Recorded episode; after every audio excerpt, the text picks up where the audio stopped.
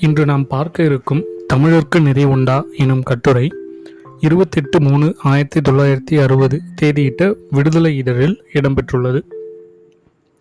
தமிழர்க்கு நெறி உண்டா தோழர்களே தாய்மார்களே இலக்கியம் படித்தவன் பழங்கால புலவன் என்ன சொன்னான்?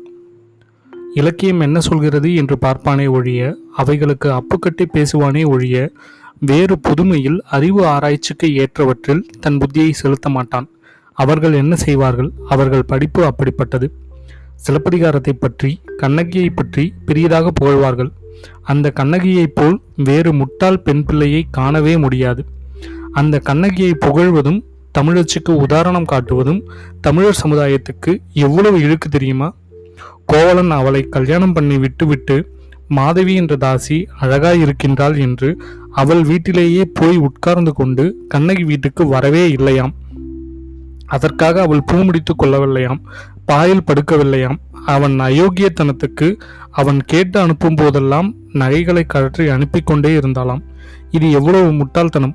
இந்த சிலப்பதிகாரம் போல் வேறு அழுக்கு முட்டை இலக்கியம் இல்லவே இல்லை. இதனை துணிவோடு கண்டித்து உண்மையினை சொல்ல நம் புலவர்களுக்கு துணிவும் இல்லை. அவர்கள் அறிவு அப்படியெல்லாம் என்ன தோன்றாது. சிலப்பதிகாரமோ ஒரு கற்பனை கதை. கண்ணகியும் ஒரு கற்பனை பெண் பிள்ளை. நூல் முழுவதும் மடத்தனம் புழுகு. இப்படியா தமிழனுடைய வாழ்க்கைக்கு உதாரணம் எடுத்து காட்டுவது?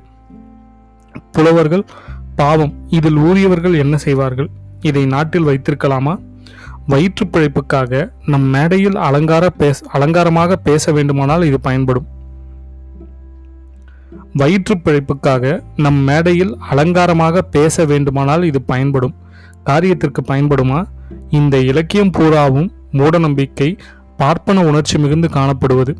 இந்த சிலப்பதிகாரத்தையோ கண்ணகியையோ எடுத்து பேசுவதாய் இருந்தால் கண்டித்து பேச வேண்டுமானால் எடுத்துக்கொள்ளலாம் ஒழுக்கம் அறிவுக்கு எடுத்து பேச முடியாது. நம் புலவர்கள் தொல்காப்பியத்தை பற்றி அது பழமையான நூல் மிகச் சிறந்தது என்று பேசுவார்கள். இருக்கின்ற நூல்களுக்கு எல்லாம் முந்தியது தொல்காப்பியம். ரெண்டாயிரத்தி ஐநூறு மூவாயிரம் ஆண்டுகளுக்கு முந்தியது என்று பெருமை பாராட்டுவார்கள் இந்த தொல்காப்பியம் கூட பார்ப்பனர் தென்னாட்டில் ஆதிக்கம் வகிக்க தலைப்பட்ட பிறகுதான் எழுதப்பட்டதாகும். இதிலும் ஆரிய கோட்பாடுகள் புகுந்திருக்கின்றன. இதிலும் மேலோர் மூவர் கீழோர் நாம் என்று கூறப்படுகிறது. இந்த மேலோர் மூவர்க்கும் தான் ஆதியில் கரணங்கள் இருந்து பிற்காலத்தில் தான் கீழோர் ஆகிய நமக்கு வந்தன என்று கூறுகிறது.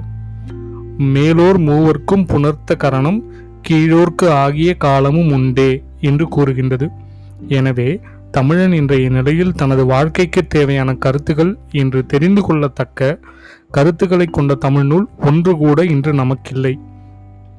மேலை நாடுகளில் உள்ள புலவர்கள் எல்லாம் அந்தந்த நாட்டு இலக்கிய வளர்ச்சிக்காக நூல்கள் இயற்றி அந்தந்த நாட்டு மக்களை எல்லாம் முன்னேற்ற பாதைக்கு அழைத்துச் செல்லுகின்றனர் ஆனால் நம் நாட்டு புலவர்களோ அப்படி அல்லர். நம் மக்களை எவ்வளவு தூரம் பின்னுக்கு இழுத்துச் சென்று நம் மக்களை சிந்திக்க செய்யாமல் காட்டுமிராண்டிகளாக ஆக்க முடியுமோ அந்த வேலையை செய்பவர்களாகவே இருக்கிறார்கள்.